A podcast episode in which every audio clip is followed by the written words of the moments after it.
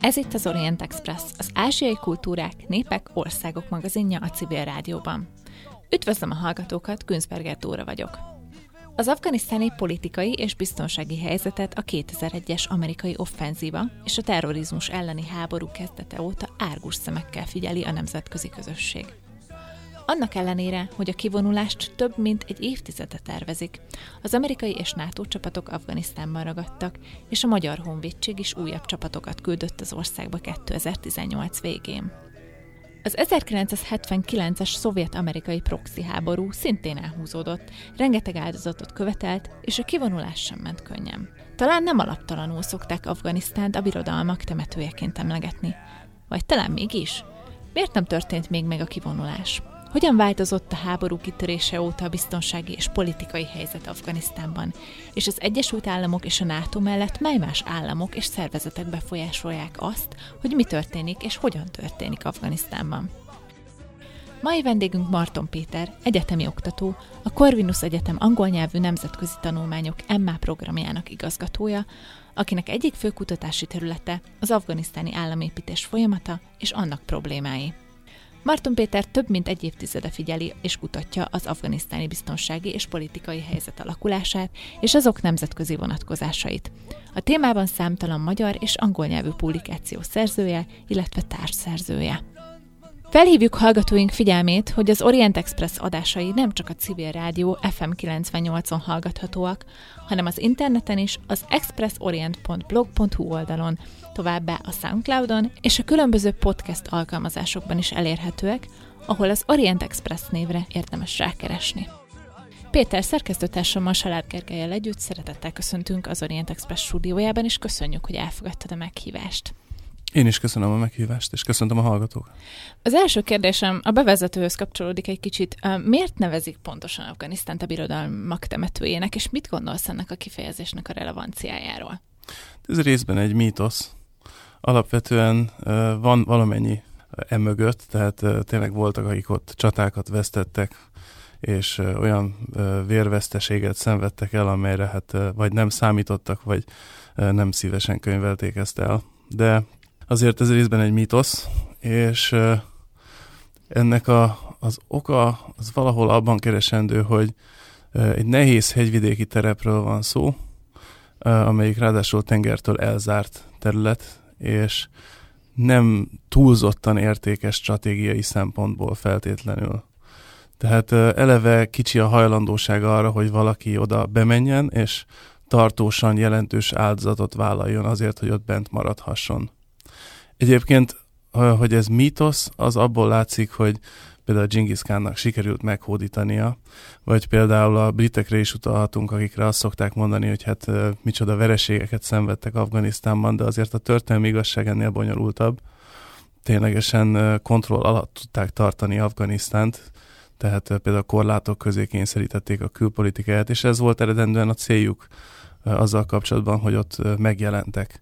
Tehát történetesen Afganisztánt azért sikerült korábban különböző szereplőknek ellenőrzésük alá hajtaniuk, akár ott tartósan jelen maradniuk, úgyhogy látni kell a túlzást is ebben a kijelentésben. De mondok egy analógiát, ami meglepő lehet, például Montenegro is egy hasonló terület, történelmileg nehéz hegyvidéki terep, az oszmán birodalom mit csinált, amikor terjeszkedett előre, kikerülte, körülfolyta. Montenegro független tudott maradni azokban az időkben is. Ez nem azért volt feltétlenül, bár a montenegróiak hisznek ebben, mert ők hihetetlen hegyi harcosok, hanem azért, mert a hegyekben nem mindenki akar fölmászni. Mm, értem. És akkor mi az oka annak, hogy kialakult ez a mitosz? Tehát szerinted miért lett ez ennyire bevett kifejezés, amit gyakorlatilag mindenki használ manapság? A szakirodalomban is, tehát tudományos szakirodalom is előszeretettel használja ezt a kifejezést Afganisztánra. Az emberek általában szeretik az egyszerű igazságokat, tehát a, ahogy mondjuk a, a, a világról úgy hajlamosak vagyunk bizonyos egyszerű tényeket készpénznek venni, úgy Afganisztánról is megrögzült a birodalmak temetője, senki nem gondolkodik erről túl kritikusan. És mivel ez a gondolat ez így beette magát a köztudatba, nyilván hasznosítható a politika számára, tehát amikor uh, ugye az általánosan kicsi hajlandóság adott a tekintetbe, ugye, hogy jelen legyünk Afganisztánba, áldozzunk erre, hogy ott valami fajta rendezés történjen, akkor azok, akik ennek a politikának az ellenében kívánnak mozgósítani, tehát nyilvánvalóan adódik számukra ez az érve, ezt használni tudják. Egy másik érve, amit felszoktak hozni általában Afganisztánra, és hogy miért ö, szenvedtek olyan csúfos vereségeket, gyakorlatilag bárki, aki megpróbálta elfoglalni a területet, az az volt, hogy, illetve az szokott lenni, hogy nem ismerik a térséget. Ezt te magad is említetted. Mit gondolsz, ez hogy van ma, főként a 2001-es háború kontextusában? Jobban ismerjük ma Afganisztánt? Kollektíve ilyet biztos, hogy nem lehet kijelenteni.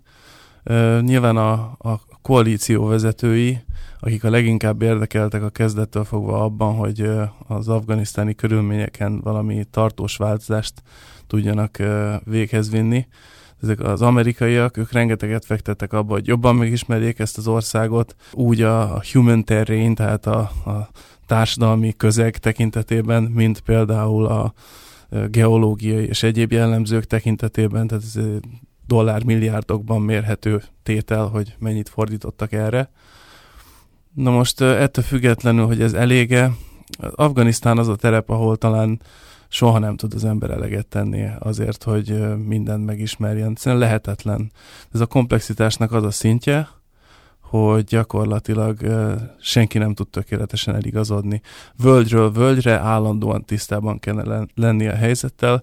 Afganisztánban a, a politika az alapvetően helyi szinten történik, és a helyi szintet úgy kell elképzelni, nem is tartományi vagy járási szinten, hanem még lejjebb kell menni. Tehát tényleg mondom, egy-egy völgy, egy-egy öntöző csatornát használó közösség, néhány kála, ahol néhány család éldegél egy viszonylag elszigetelt területen, és a köztük lévő hatalmi viszonyok jelentik a politikát, mint olyat. És ezzel mindenütt tisztában lenni egy olyan országgal kapcsolatban, ahol az írásbeliség korlátozott, ahol uh, ugye olyan nyelveket beszélnek, amelyeknek az ismerői, a nem anyanyelvi ismerői eleve kevesen vannak, borzasztóan nehéz. Ez nagyon-nagyon érdekes pont, amit most felhoztál, és ehhez kapcsolódna a következő kérdésem. Ha ez így van, és ilyen kis mikro környezetekben kell gondolkozni Afganisztán kapcsán. Hogyan tud elterjedni egyfajta mozgalom, illetve egy mozgalom, egy politikai idea ennyire, mint például a táli mozgalomnak sikerült az 1990-es években? Az az igazság, hogy érdemes megkérdőjelezni, hogy ez valóban elterjedte olyan nagyon széles körben. Ha a Talibánról beszélünk, ők Dél-Afganisztánnak egy nagyon specifikus pontjáról indulnak el. 1993-94 tájékán egy Hause Mudat nevű kis település környékéről. Jönnek össze olyan egykori madrasza hallgatók, akik Pakisztánban folytattak vallási tanulmányokat a szovjetek elleni háború idején, ott mellesleg kiképzést is kaptak fegyveres harcra azért, hogy részt vegyenek a szovjetek elleni háborúban a felkelők oldalán, tehát volt némi tapasztalatuk, harci tapasztalatuk, a tálibok vezetője Mullah Omar, Omar Molla, ugye magyarosítva, ő a szemét ugye ilyen harcok során vesztette el az egyiket, már nem élt, tehát a néhai Omar Molláról beszélünk, és hát ezek alapvetően azért tudtak népszerűségre szerteni egy szűkebb körben Dél-Afganisztánban ezek az emberek, mert ott egészen borzalmas állapotok voltak akkoriban jellemzőek. Több száz különböző milícia uralt területeket Dél-Afganisztánban, ellenőrző pontokat birtokoltak a fontos kereskedelmi útvonalak mentén, tehát például a pakisztáni határtól Nyugat-Afganisztánban Herátig vezető út mentén, és fosztogattak, raboltak, megsarcolták az embereket, és szabadon kegyetlenkedtek bárkivel. Tehát a tálibok ott ebben a szűk környezetben igazságtevőként jelentek meg. Viszont innentől fogva, hogy ez a kicsi, szűk körben lezajlott helyi csetepatén megvolt, külső támogatók, például afgán üzletemberek, akik abban voltak érdekeltek, hogy a kereskedelem szabadon folyhasson ennek az útvonalnak a mentén, elkezdték őket pénzelni. Fegyvereket kaptak, járműveket kaptak, pénzt kaptak. És ennek köszönhetően jutnak el odáig, hogy Dél-Afganisztánban megszerzik a legfontosabb település Kandahar felett az ellenőrzést, aztán eljutnak a pakisztáni határig, amikor ez megtörténik, Pakisztán is belép támogatóként, és akkor már Pakisztán támogatásával együtt egy nagy lökést kapnak, hogy kitörjenek az etnikailag pastún területeken túlra, és hát innentől fogva nem feltétlenül arról szól az ő terjeszkedésük, hogy velük feltétlenül rokon szenvező emberek lakta területeket hódítanak meg, hanem hát legyűrnek ellenállást azzal a segítséggel, külső segítséggel, amit kapnak ehhez. Amikor olyan területekre mennek be, mint például az etnikai hazárák lakta részek Afganisztánban, ők ugye sita muszlimok, hát ott kifejezetten ellenséges viszony van az ott élő lakosság és közöttük, és ők brutálisan reagálnak erre, egészen brutális elnyomással. Tehát uh, itt nem feltétlenül arról van szó, hogy sok szimpatizásra leltek, hanem megfelelő külső segítséggel a saját természetes közegükön túl tudtak terjeszkedni. És máig nem tudjuk, hogy pontosan mekkora a támogatottságuk, tehát Afganisztánban közvéleményt kutatni nem igazán lehetséges, de amennyire ezt meg lehet ítélni, többségi támogatásról biztosan nem lehet beszélni, ha az afganisztáni népesség egészét nézzük, ez kizárt gyakorlatilag. Ez a tálib, ez ugyanaz a társaság, mint a, a szovjetek ellen harcoló mujahidek voltak? A szovjetek... Igen. kettő között? Uh, igazából a határozott válasz az úgy hangzik, hogy nem, de persze mindent lehet árnyalni. Természetesen, mint utaltam rá, ezek között az emberek között sokan voltak, akik uh, szereztek tapasztalatot fegyveres harcban a szovjetek elleni háborúban. Uh, de azok, akik a, a nagy T-betűvel emlegetett talibán mozgalmat alapították, mint Omar Molla és mások, ők jellemzően inkább a Yunis Khalis féle Hizbi iszlámihoz, iszlám párthoz tartoztak annak idén, annak a frakciónak az oldalán harcoltak ott Dél-Afganisztánban. Pakisztánra majd még visszatérünk, ez engem nagyon érdekelne. Viszont most arra szeretnék kérdezni, hogy hogyan fogadta a nemzetközi közösség a tálib mozgalmat, illetve amikor átvették az uralmat Afganisztán nagy része fölött, és megalakult ugye az afgán emirátus. Mit szólt ez a nemzetközi közösség, és hogyan ö, változtatott a tálib vezetés Afganisztán nemzetközi megítélésén? Itt folyamatában kell szemlélni a dolgokat. Tehát elindul ez a történet úgy Isten igazából 1994-ben, és akkor ez még Dél-Afganisztánra korlátozódik a, a tálibok jelenléte. És éppen ezért hát, föl sem merülhetne, hogy őket tekintse valaki Afganisztán hivatalos vezetésének. Afganisztánra eleve nem nagyon figyel oda a világ ekkoriban, és egy ilyen kicsit ilyen láthatatlanságban történnek ezek a dolgok. Van pár külső szereplő, aki próbálkozik Dél-Afganisztánban elérni valamit, ezek között van Pakisztán, akik természetesen figyelnek az afganisztáni történésekre, és kisebb olajvállalatok, akik próbálnak lehetőséget csiholni abból, hogy Türkmenisztán felől, miután ugye a Szovjetunió megszűnt, ki lehet hozni esetleg gázvezetéken földgázt Dél-Afganisztánon keresztül. Most az igazság, 2019 van, és ugye máig nem lett ebből semmi, ez gyanús kell, hogy legyen bárkinek. Egy befektető, ha ma meghallja az ötletet, hogy nem akarsz-e pár millió dollárt belefektetni egy gázvezetékbe Dél-Afganisztánon keresztül, hát furcsa szemekkel nézne. Azt hiszem, az lenne a reakció, tehát nem tűnik túl jó befektetésnek 2019-ben sem.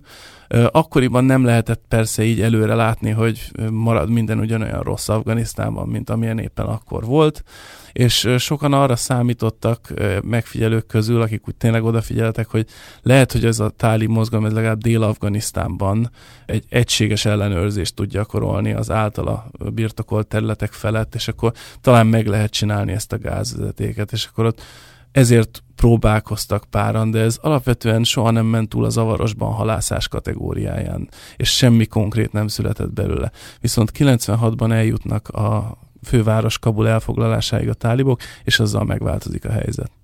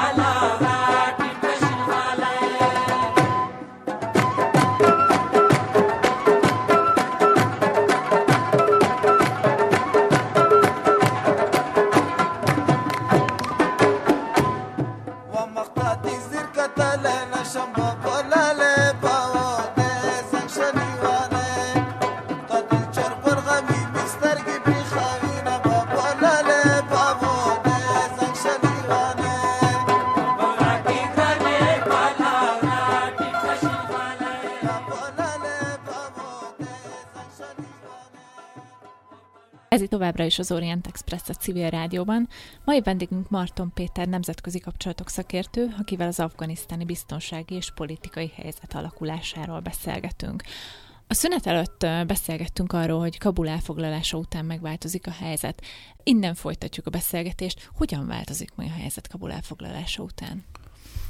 Voltak olyanok az amerikai establishmenten belül, akik elkezdtek arról gondolkodni, hogy tulajdonképpen ez a táli mozgalom, ez terjeszkedni látszik, lehet, hogy ez változást fog hozni az afgán politikai viszonyokban, és hogyan lehetne ez alkalmazkodni. Például egy Henry Kissinger is, aki bekapcsolódott a uh, olajcégnek a próbálkozásaiba, hogy ott megpróbálja ezt a gázvezetéket megcsinálni, felszólalt emellett a lehetőség mellett. De 96-ban, mikor Kabult beveszik a tálibok, hirtelen rájuk irányul a figyelem, nagyon sok minden kiderül arról, hogy mit művelnek az általuk ellenőrzött területeken, hogyan változik a nők helyzete ott, ahol ők megjelennek, hogyan bánnak a tőlük eltérő társadalmi hátterű emberekkel, etnikai vallási hátterű emberekkel, milyen kegyetlenkedés jellemzi őket, amint a saját természetes közegükön túl terjeszkednek, és gyakorlatilag pillanatok alatt belátják nagyon sokan, hogy ez egy, itt, itt egy vállalhatatlan szereplőről van szó, akivel nem lehet így együttműködni. A Clinton adminisztráció, ugye az Egyesült Államokban a, a vezetés ez időtájt, és Hillary Clinton, Madeleine Albright és más személyiségek, akiknek volt egy természetes érzékenysége ezekkel a kérdésekkel kapcsolatban, nagyon határozottan formálni, formálják az amerikai álláspontot abba az irányba, hogy a tálibokkal nem szabad semmit kezdeni. Úgyhogy a végeredmény az, hogy a tálibok soha nem jutnak el odáig, hogy bárki őket úgy igazából nemzetközileg elismert vezetésként, partnerként kezelte volna diplomáciailag. Ismeretes, hogy a három olyan ország volt szeptember 11-e idején, amely diplomáciai kapcsolatokat tartott fönn a tálibokkal, és hát a diplomáciai logikának megfelelően ehhez őket nemzetközileg elismert kormányként kezelte. Ők a maguk speciális felfogásának megfelelően foglalkoztak ezzel a térséggel, azt nem feltétlenül nyugati trendek fogják meghatározni, vagy nyugati felfogás, hogy ők kitekintenek alkalmas partnernek, és akkor lehet, hogy finoman fogalmazta. De valójában a, a, a nemzetközi közösség, a túlnyomó többség számára a Burhanuddin Rabbani vezette afgán kormány volt a nemzetközileg elismert kormány, mint olyan. Mielőtt elkezdenénk beszélgetni a 2001-es háborúról és annak következményeiről, azért azt szeretném még egy picit piszkálgatni, hogy Pakisztánnak miért volt ez jó? Miért támogatta ő a tálib rendszert, illetve miért ismerte el a tálib rendszert egyáltalán? Pakisztánnak, Afganisztánnal kapcsolatban vannak bizonyos vélt érdekei. A vélt jelzőt azt hangsúlyoznám, mert nem vagyok százszerzelékig meggyőződve arról, hogy ezek teljesen komolyan vehető gondolatok, de abból mindenképp érdemes kiindulni, hogy Pakisztán fél Indiától. És van egy ilyen állandó komplexus a pakisztáni establishmentben, hogy Indiával szemben határozottan kell föllépni, minden esetőségre föl kell készülni, és hát az ország erejét növelni kell folyamatosan. És ők Afganisztánra ezért úgy tekintenek, hogy ott gyakorlatilag egy ilyen visszavonulási térség található, ahová vissza lehet húzódni az afgán hegyek közé, hogyha az indiai haderő mondjuk bejönne pakisztáni területre, akkor ez az ő stratégiai mélységük, ahonnét folytatni tudják a harcot tartósan India ellen.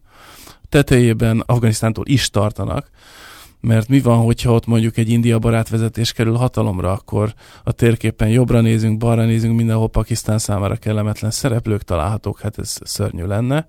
Úgyhogy az is egy hosszú idő óta élő szándék Pakisztánban, hogy Kabulban lehetőleg egy pakisztán barát vezetés legyen hatalmon, és ezt ők jellemzően pastun etnikum által dominált, és hát a 70-es évek vége óta egyetemen iszlamista vezetésként képzelik el és ennek megfelelően támogatnak szereplőket. Sokáig nem a tálibok voltak a kedvenc, hát a tálibok ugye eleve csak 93-94 során jelennek meg. A kezdetben a Gulbuddin Hekmatyar féle iszlámpárt volt az ő támogatottjuk, de 94-re váltanak ezzel kapcsolatban, és hát ezért támogatják a tálibokat, hogy végül Afganisztán gyakorlatilag az ő ellenőrzésük alá kerüljön rajtuk keresztül. Ez természetesen így nem jött be, ennek számos oka van, lehet, hogy erről is fogunk még beszélni. Igen, és nyilván ennek Pakisztánra is hatalmas hatása volt. Mármint a tálibok támogatottsága, és eléggé megborította a pakisztáni belpolitikai, illetve a belső rendszert is. Viszont most térjünk rá egy picit a, a 2001-es háborúra. Arról nagyon sokat lehetett olvasni, és lehet a mai napig is olvasni, hogy mik ennek az okai, miért tört ki a háború. Viszont arról kevesebb szó esik, hogy a helyi lakosság, illetve a helyi politikai elit hogyan élte meg az amerikai csapatok megjelenését, illetve hát az offenzívát. Lehet erről tudni valamit, hogy mi volt a helyi percepció az amerikai csapatokkal kapcsolatban, illetve a később ugyan NATO is csatlakozott a NATO csapatokkal kapcsolatban? Közvélemény kutatásokat nyilván nem lehet idézni, azt már tárgyaltuk, hogy ilyenről itt nem lehet beszélni. Igazából úgymond józan paraszti észsel gondolkodva, és ennek Afganisztán szempontjából elég nagy jelentőség van magának a kifejezésnek is, hogy józan paraszti észsel. Vagy a parasztnak, vagy az észnek? Mindegyiknek ezek közül, tehát ugye egy nagyrészt rurális népességről beszélünk. Az emberek minek örülnek? Hát alapvetően szeretik, hogyha van mit enni, uh-huh. Szeretnék, hogyha mondjuk lenne áram mindenhol, azért ezt a vívmányát a civilizációnak igencsak tudnák értékelni. Szeretnék, ha lennének normális utak, mert az a mezőgazdaságnak egy komoly élénkítő hatás volna, hogyha például megtermelek valamit, akkor a kis terményemet úgy be tudjam vinni valami regionális piacra, és ne rázódjon szét az úton, meg ne fosszanak ki közben fegyveres rablóbandák. Tehát ilyen szempontok határozzák meg alapvetően az emberek életét, ők alapvetően nem ideológikusan fogják szemlélni nagy többségükben a történéseket. Az, hogy a tálibok mennek és bejön valaki más, az őket akkor érdekli, hogyha ezekben a közvetlen körülményeikben érinti őket valahogy ez a változás. És az igazság, hogy nagyon sokakat semmi nem érint semmilyen módon, ez elég meglepően hangzik, de biztos vagyok benne, hogy van olyan afgán, aki nem feltétlenül találkozott külföldi katonával a kétszer, úgy egy óta eltelt időszakban sem. Tehát vannak olyan elszigetelt részei az országnak, ahol szerintem még nem fordult meg senki a külföldi koalíció részéről, vagy, vagy évente egyszer oda ment egy kis csapat, hogy hogy ez, ez szokás csinálni ilyen humanitárius jellegű műveletek részeként, hogy megkérdezzék, hogy mik az igények, és akkor elég gyorsan kiderül, hogy hát megváltás nem lesz ebből, de mondjuk pár takarót tudunk hozni, meg egy, mit tudom, egy kis élelmiszer segélyt tudunk juttatni, meg ilyeneket tudunk csinálni. Szóval nem biztos, hogy akkora jelentősége van egy elszigetelt területen élő, bizonyos értelemben tipikusnak mondható afgán lakos szempontjából annak, hogy bejött egy külföldi koalíció, és a tálibok kiestek a hatalomból. De volt, ahol ez nagy megkönnyebbülés volt, hát a Hazára területeken biztos óriási megkönnyebbülés volt. Általában a Pastun területeken kívül, ahol a tálibok elég rondán viselkedtek, tádzsikok, üzbégek lakta részeken, biztos, hogy örültek neki, ez volt a jellemző vélemény, ezt nem nehéz kitalálni. Valószínűleg sokat vártak volna ezek után, hogy bement egy nyugati vezetésű koalíció, hogy jelentős pozitív változás lesz az életkörülményeikben, és hát abban biztosan csalódtak, hogyha ez nyilván nem következett be minden tekintetben. Úgyhogy hát ilyen, ilyen dolgokat tudunk rekonstruálni azzal kapcsolatban, hogy mi lehetett a válasz erre a kérdésre, de, de összességében százalékos arányban nem, nem tudjuk egy ilyen pol szintjén idézni, hogy ki vélekedett mondjuk nagyon pozitívan, ki pozitívan, ki semlegesen, stb. a hmm. változásokról. Ebből kifolyólag nyilván azt sem nagyon lehet megmondani, hogy ez egyáltalán változott, tehát tényleg ez egy nagyon, nagyon összetett kérdés, meg te mondtad magad, hogy nincsenek közvéleménykutatások. Amit említettél, szerintem egy nagyon fontos szempont, amiről beszélgessünk egy picit, mert nem vagyok benne biztos, hogy, a, hogy ezt, ezt a hallgatóknak, vagy hogy ezt tudják a hallgatók, vagy hallottak -e erről többet, a tálib mozgalomról és az etnikumokról Afganisztánban. Ugye említetted, hogy a hazara közösség, az űr, üzbég, a türkmén közösségek talán megkönnyebbülhettek az amerikaiak megjelenését követően. És hogy ez miért fontos? Tehát, hogy ez a, a, a, milyen, hogyan tudnád leírni a tálib mozgalmat etnikai szempontból? Ebből a szempontból érdekes változások vannak egyébként, úgyhogy végül afelé fog tartani a válaszom, hogy ezt megvilágítsam. De a, a kezdetek azok hát egyértelműen a, egy, egy, a pastún etnikum által dominált tálib mozgalomról szólnak. Tehát onnét indul ez a történet. Viszont a 2001 utáni időszakban Nyilván az egy stratégiai kérdés a felkelők számára, hogy az ország egészében megpróbáljanak valami fajta támogatottságot felmutatni, hogy ez megpróbáljanak befolyást kiépíteni, és ehhez föl tudják használni azt a fajta csalódottságot, ami egyes helyeken jelen van, hogy hát, ha nem is az, hogy mondjuk nem lett Afganisztánból Svájc az eltelt időben, de hogy ugye máig alapvetően a, megélhetés rendkívüli mértékben bizonytalan, afgánoknak a, a milliói, egyes becsések szerint több mint 10 millióan élnek élelmezés szempontjából teljes bizonytalanságban, tehát nem igazán fenntartható körülmények között. Tehát találnak maguknak megfelelő kilátások nélküli embereket az ország minden részében, és törekednek is a befolyás építésére, úgyhogy megjelenik igazából a táli mozgalom most már a pastun területeken kívül is határozottan. Hogyha valaki vet egy pillantást a biztonsági térképekre, több szereplő is tesz napra készen közzé ilyeneket Afganisztánról, ilyen például az afganisztáni újjáépítéssel foglalkozó amerikai főfelügyelő biztos, Special Inspector, aki ugye Szigár, ez az ő pontos megnevezése rövidítésként, az ő hivatala is tesz közé ilyen térképeket, akkor látjuk, hogy vannak olyan járások, amelyek kifejezetten Afganisztánnak az északi részeinél esnek kívül teljes mértékben az afgán kormányzat ellenőrzésén, olyan tartományokban, mint Balkh, Tahar, Jozjan, ahol ez elég megdöbbentő, tehát ott, ott nem pastún lakosság él ezeken a vidékeken, van olyan is, egyébként még északon is, ahol találunk szorványban pastun népességet, mert voltak ilyen népesség áttelepítések Afganisztán történelmében, de tényleg abszolút ilyen területeken kívül is találunk részeket, amelyek már a felkelő tálib ellenőrzés alatt vannak, pedig hagyományosan nem ezek a területek jelentették volna a bázisát ennek a mozgalomnak. 2001-ben, amikor kitör a háború, nagyon gyorsan sikerül a tálibokat visszaszorítani Kandahár tartományba. Egy pár napja um, Ashraf Ghani elnök azt nyilatkozta, hogy az ő hatalomra kerülése óta, ami 2014-ben történt, 45 ezer tagja halt meg az afgán fegyveres erőknek a tálibok elleni harcban. Jelenti ez azt, hogy új erőre kapott a tálib mozgalom? Hogyan értelmeznéd ezt az adatot, és egyáltalán fel kell, hogy tegyem ezt a kérdést, valós ez az adat? Minden bizonyal nagyságrendileg jól tükrözi a helyzetet. Elképzelhető, hogy ebben a számadatban szerepelnek olyanok, akik pusztán csak eltűntek, például egy elszigetelt pozíciót kellett volna tartaniuk, és megfutamodtak, amikor mondjuk támadás érte őket, és úgy döntöttek, hogy inkább máshol keresnek megélhetést, vagy éppenséggel átsétáltak az ellenség táborába. Olyan is lehet tehát, aki, aki ténylegesen nem halt meg, csak eltűnt a nyilvántartásból valamilyen módon de jelentősek a veszteségek, ezt nem lehet tagadni. Azt hozzáteszem, hogy a másik oldalon is legalább ekkora vérveszteségből kell kiindulni. Tehát ez tulajdonképpen egy ilyen vérszivattyú kicsit ilyen szempontból, bár lett ez a kifejezés túlzás, mert ha az első világháborús körülményekre gondolunk, ahonnét ez a kifejezés származik, ott ennél még sokkal több ember halt meg. De a, a lényeg, hogy bármilyen nagynak is tűnnek ezek a számok, ez bizonyos értelemben fenntartható, ami nagyon csúnyán hangzik, és egyébként az is, tehát még hosszú ideig mehetne mind a két oldalon ekkora veszteségekkel ez a harc, hiszen tömegek mozgósíthatók erre bármelyik oldalon.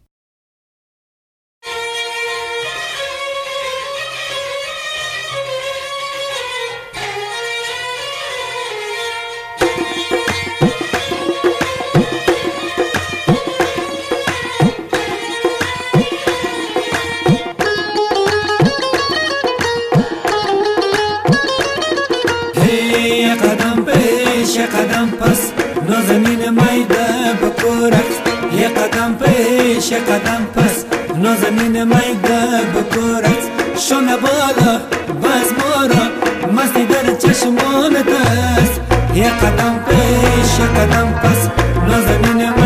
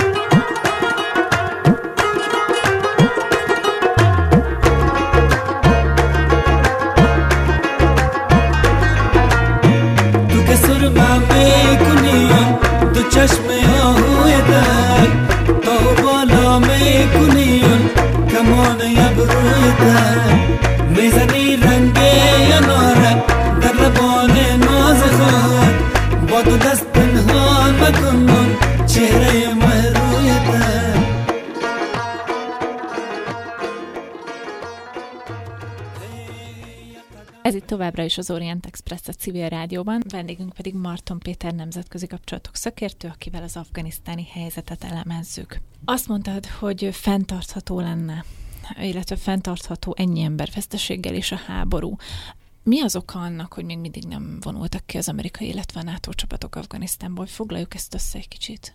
Stratégiailag én ezt egy analógia útján tudnám leginkább megragadni, mert erre nincs igazán jó válasz egyébként. Csak az, hogy ez a legkisebb rossz.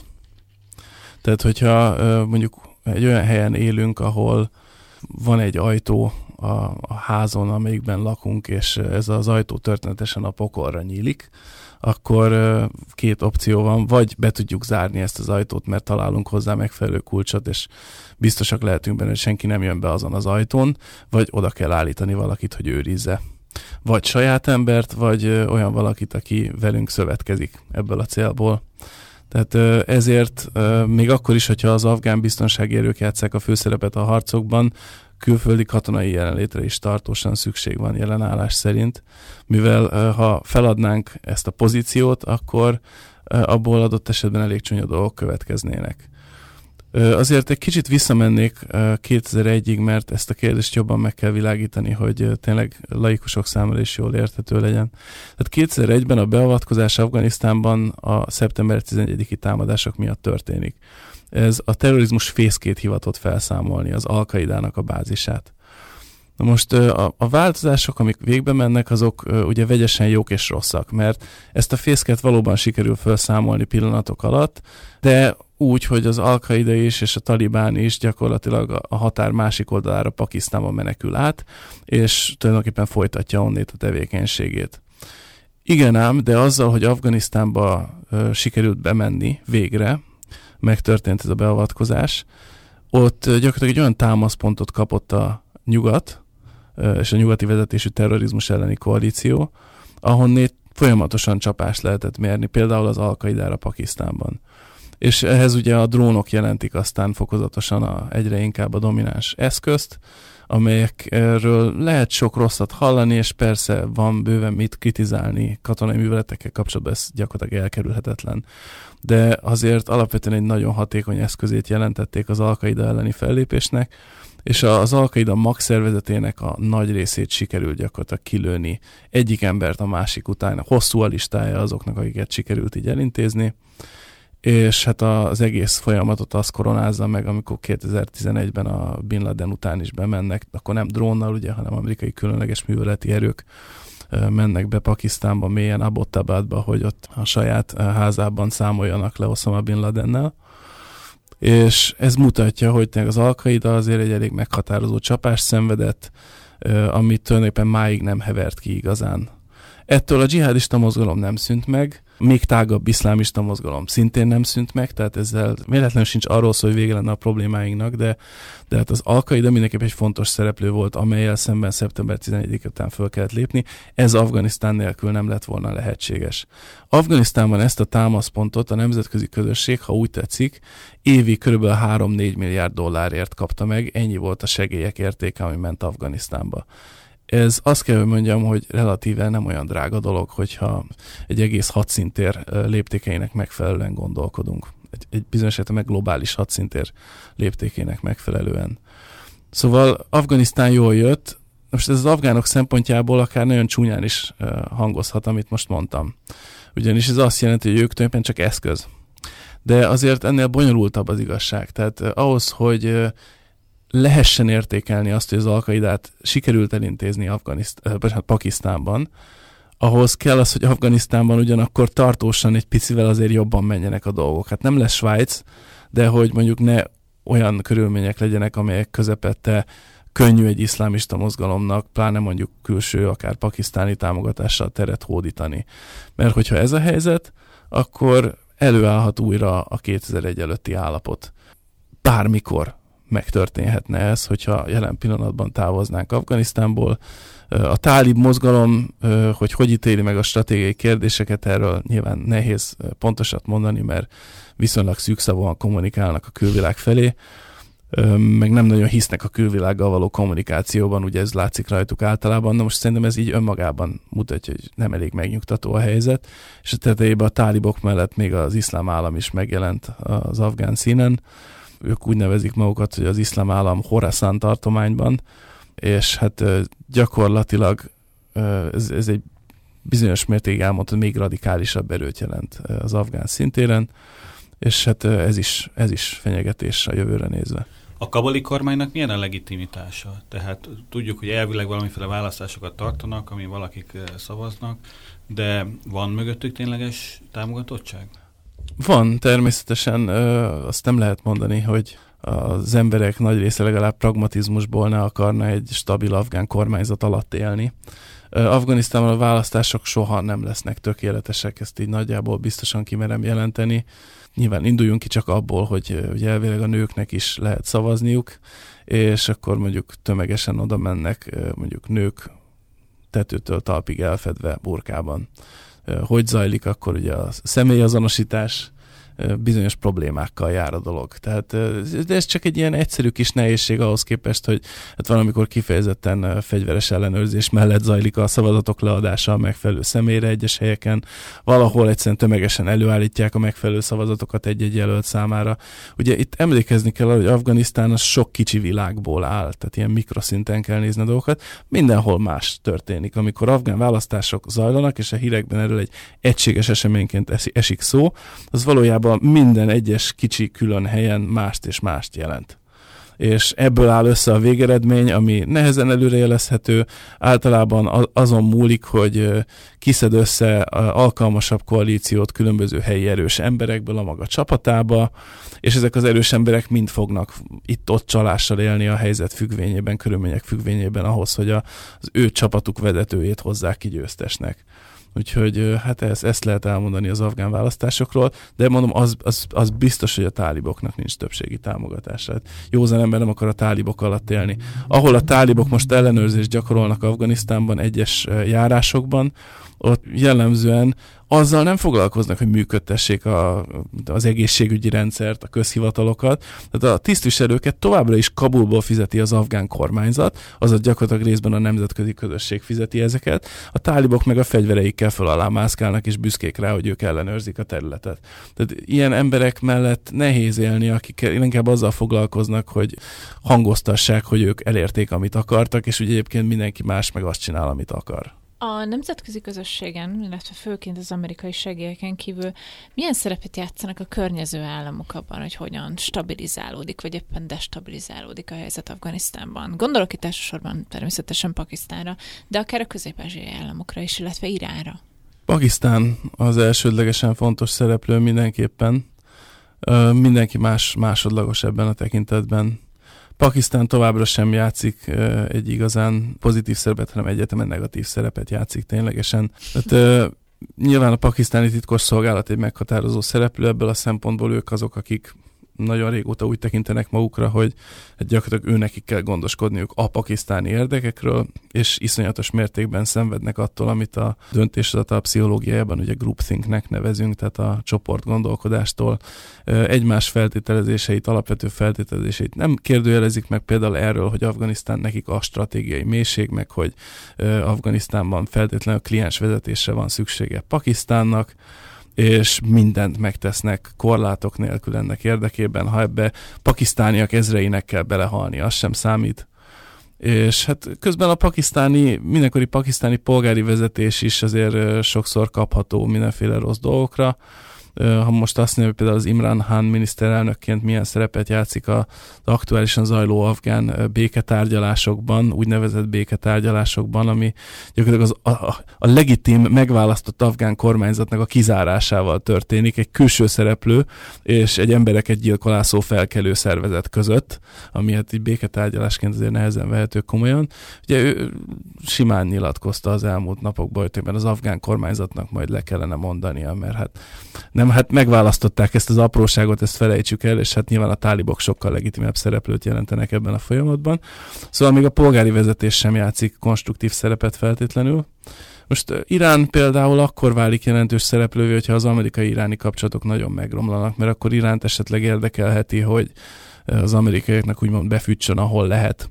De ez inkább a 2001 utáni évtized bizonyos pontjain volt egy releváns kalkuláció, amikor sokkal több amerikai katona volt bent ott Afganisztánban, és sokkal inkább tartottak Iránban attól, hogy esetleg Irak után mondjuk ellenük következik a Bush adminisztráció idején ugye egy, tudom, egy támadás. És akkor hát az amerikai erők nekik úgy jöttek számításba, mint akik itt vannak a határon túl, és bármikor bejöhetnek. Tehát befűteni ellenük ilyen értelemben érdek volt. A mai helyzetben Irán számára sem jó az, hogyha Afganisztánban instabilitás van, és az amerikaiak sem úgy vannak most ott Afganisztánban, hogy attól Iránnak közvetlenül tartania kelljen. Úgyhogy ez más. A közép-ázsiai országoknak meg a cselekvési képessége korlátozott.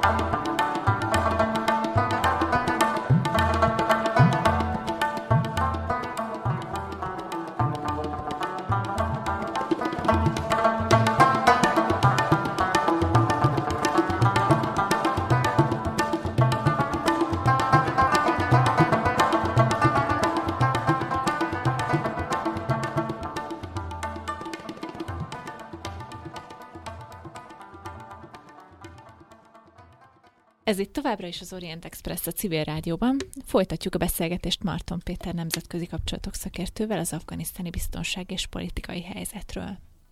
Az előbb beszéltünk Pakisztán, illetve Irán viszonyulásáról Afganisztánhoz. Én még egy fontos szereplőre, Kínára. Ugye, Kína hagyományosan nem volt különösebben aktív Közép-Ázsiában mondjuk tíz évvel ezelőttig, de ennek az évtizednek a kulcs szava a kínai külpolitikában az új sejemút, vagy egy vezet egy út, ahogy ott nevezek, ebben pedig az afgán területeknek új szerepet kéne játszani. Tehát mindenféle rajzon, térképen, ábrán, azok az utak, vezetékek, vasútvonalak, egyebek, amelyekkel Kína össze akarja magát kötni a nyugatabbra fekvő országokkal, azok Afganisztánon keresztül vezetnek. Ez mennyire változtatja meg Afganisztánnak a helyzetét, vagy mennyire reálisak Kínának azok a tervei, hogy majd ők ott infrastruktúrával rendet meg békét teremtenek? Én alapvetően lehet, hogy egy kicsit máshogy látom a, kínai ambíciókat, szerintem azok erősen korlátozottak már Afganisztánnal kapcsolatban. Ö, ők is tisztában vannak a képességeik korlátaival. Tehát, hogy Afganisztánban ö, nehéz akár beruházásokat megvalósítani, ennek a korrupció is akadálya, a különböző fegyveres szereplők jelenléte egy akadály. Nagyon nehéz ott megfelelő munkaerőt találni adott esetben helyben, tehát akkor ezt be kell vinni, de akkor annak a biztonságáról ráadásul gondoskodni kell. Ugye az Ajnaki részbánya volt egy ilyen zászlós beruházás, kifejezetten ilyen presztízs vállalkozás kínai részről, de igazából ez, ez befutcsoltnak mondható már a kínai katonai képességek még ahhoz kifejezetten kezdetlegesnek mondhatók, hogy akár Afganisztánig elmenve úgymond expedíciós jelleggel tevékenykedjenek tartósan egy, egy ilyen vidéken, és nem igazán látom, hogy miért lenne okuk feltételezni, hogy ők máshogyan járnának, mint egyéb más szereplők. Tehát ők is csak arra számíthatnának, hogy ez egy folyamatos, kellemetlen vérveszteséget jelentene, és ők sem tudnák könnyebben stabilizálni az afgán politikai viszonyokat, mint mások. Úgyhogy ők szerintem, amikor a Sejem útról szó van, akkor Afganisztánt elkerületlen egy ilyen a megkerülendő kis, ugye a patak által körbefolyandó kis sziklaként szemlélhetik körülbelül, mert, mert más nem nagyon kínálkozik számukra a stratégiai cselekvésként. Visszatérve a háborúra, illetve leginkább a kivonulásra, ezek alapján, amiket eddig beszéltünk, vagy amik, amikről eddig beszéltünk, nem tűnik valószínűnek, hogy ez meg fog történni a közeljövőben. De kíváncsi lennék a véleményedre, hogy mégis milyen forgatókönyvet, vagy leginkább forgatókönyveket tartasz reálisnak, illetve megvalósíthatónak a kivonulással kapcsolatban? Olyan forgatókönyvet, amelyik megváltoztatható menet közben, csak is olyan forgatókönyvet. Tehát nem, nem szabad itt a, a tervezésnek a, bűvöletébe esni, hogy akkor mit tudom, milyen fokozatos folyamatot elképzelve kitűzök egy évszámot itt célként, a helyzethez kell alkalmazkodni. Tehát ez egy, még egyszer mondom, ez gyakorlatilag egy ilyen ajtóként fogható fel, amit zárva kell valahogyan tartani, vagy úgy, hogy kulcsra zárjuk, de ezt ugye nem igazán tudjuk, vagy úgy, hogy őrizzük. Tehát őrizni muszáj, hogy milyen mértékig lehet csökkenteni a külföldi jelenlétet, ami a helyi afgán biztonsági erőket támogatja, ez a helyzet változásától függ. Elképzelhető lenne, mondjuk főleg, hogyha Pakisztán máshogyan gondolkodna, hogy el lehetne jutni egy nagyon alacsony külföldi jelenlét szintjéig, ahol tényleg tanácsadók lennének csak jelen, akár csak a Kabuli Védelmi Minisztériumban és másút nem is, de ettől nagyon-nagyon messze vagyunk, nem utolsó sorban Pakisztán magatartása miatt. Tehát egy rugalmasan alakítandó forgatókönyv az egyetlen használható forgatókönyv Afganisztánnal kapcsolatban. Hát ez Clausewitz megmondta annak idején, a, a papíron vívott háború az nem olyan, mint az igazi háború. Ezt Afganisztánban, ezt a kis alapvető igazságot, ezt muszáj észben tartani. Végül beszéljünk egy picit a magyar jelenlétről Afganisztánban. Hogyan kerül a magyar honvédség Afganisztánba? Ennek az okai bizonyos értelemben nagyon egyszerűek. NATO tagállamként ugye a szövetségeseinkkel együtt vagyunk jelen ott, és hát azért teszünk, mert a szövetség számára ez fontos, ott mindenfélét És ezt a szövetség nagyra értékeli. Tehát, hogyha általában nézzük a teljesítményünket a szövetség keretein belül, akkor hát az elmaradhat a kívánatostól bizonyos tekintetben. Ugye a, a leginkább használatos mérőszám ebben a tekintetben, hogy GDP arányában hány százalékban költ valaki a védelmi költségvetés keretében a védelem, védelmi kép, képességekre.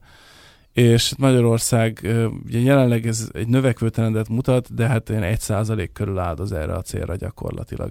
Ebből sem minden igazi fejlesztésre megy, tehát a modernizációra, a védelmi képességeknek kifejezetten a fejlesztésére nagyon kevés jut. Tehát nem sokat teszünk hozzá a szövetségnek itt helyben a közös védelmi képességeihez. Ezt bizonyos értelemben kompenzálni kell, illetve lehet azzal, hogy amikor igazán fontos, mint amilyen például ez az afganisztáni misszió, akkor oda tesszük magunkat. Tekintve, hogy az afganisztáni misszió ára az töredéke a teljes védelmi költségvetésünknek, és figyelembe véve, hogy semleges országként a jelenlegi védelmi költségvetésünknek mondjuk a három-négyszeresét kellene védelemre fordítani, igen jól járunk ezzel. Nézhetjük akár ilyen szintiszta üzleti alapon is a dolgot. Én azt hiszem, hogy ez a szemlélet azért ez mindenképp meghatározó volt sokak számára, akik döntéshozóként foglalkoztak ezzel a kérdéssel. Lehetne az afgánokért aggódni, meg az afganisztáni jövőért dolgozni, de nem hiszem, hogy ez volt a meghatározó szempont alapvetően magyar szemszögből.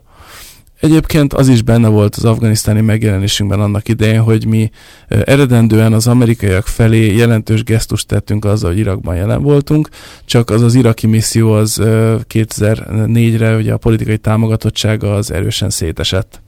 És mivel onnét annak a missziónak a kereteiből ki kellett jönni, hiába maradt utána egyébként más formában már nato keretben, magyar jelenlét Irakban is, Afganisztánba annál is inkább be kellett menni, hogy egy kicsit akkor mégiscsak tegyünk valamit, és hát ez gyakorlatilag 2004-től kezdve így egy folyamatos szignifikáns hozzájárulás különböző módokon, tehát nagyon sok különböző minőségben, akár ezt végig is vehetjük, ha ez érdeklődésre tartott számot, ugye máig helikopterkiképzők jelenlétével, máig bezárólag ugye van ez a jelenlét, és így, így a szövetség számára teszünk ezzel eleget bizonyos értelemben a követelményeknek. Harci cselekményekben kell részt venni magyar katonáknak, vagy pedig nagyon hangsúlyozzuk, hogy, hogy mi itt mosuk a kezünket, és mi csak itt építgetünk, építgetünk, meg őrzünk dolgokat? Azt hiszem, hogy a hivatalos kommunikáció semmiképp nem szeretné központi témává tenni, hogy magyar katonák itt adott esetben a ravaszt is meghúzhatják bizonyos körülmények között. Az az igazság, hogy azt azért sejteni lehet, hogy előfordulhat olyan helyzet, amikor akár magyar katona is harc érintkezésbe kerül, akár máig. Ugye különleges műveleti erők például kerülhetnek ilyen helyzetbe. És hát a múltban természetesen vannak is olyan esetek, amelyekről tudunk, amelyekről akár nyilvános kommunikáció is folyt. Például olyan eset kapcsán, ahol kitüntetés is jutott például amerikai részre elismerésként ugye ebben részt vett katonáknak.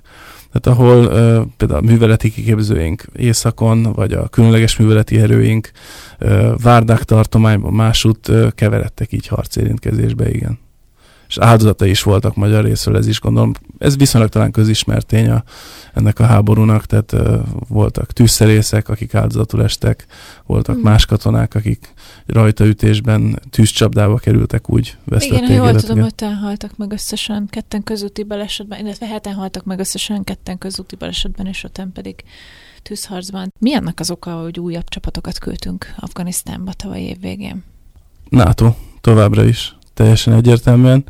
Magyarország NATO politikája az egyik legstabilabb eleme a magyar külpolitikának, tehát miközben annyi minden változni látszik, hogy az ember néha tényleg kapkodja a fejét, és ez egy jóval tágabb beszélgetést igényel, ami most biztos nem fog itt megtörténni, de, de a NATO politika az tényleg egy stabil elem, ugye Oroszország viszonylatában is, ami hát nyilván nekünk is azért egy kiemelt kérdés itt Kelet-Európában, ugye elhangzott az a megfogalmazás, hogy ja, amikor a, a biztonságpolitikai kérdésekről van szó, akkor mi, ha kell, hiák vagyunk, legfeljebb gazdasági kérdésekben vagyunk Oroszországgal kapcsolatban néha galambok. Tehát ez is azt jelzi, hogy a NATO elköteleződést azt egyelőre nem kezdhetik is semmi, mivel ez az országnak alapvetően egy nagyon fontos biztosíték, hogy mindennek az alapjait tekintve.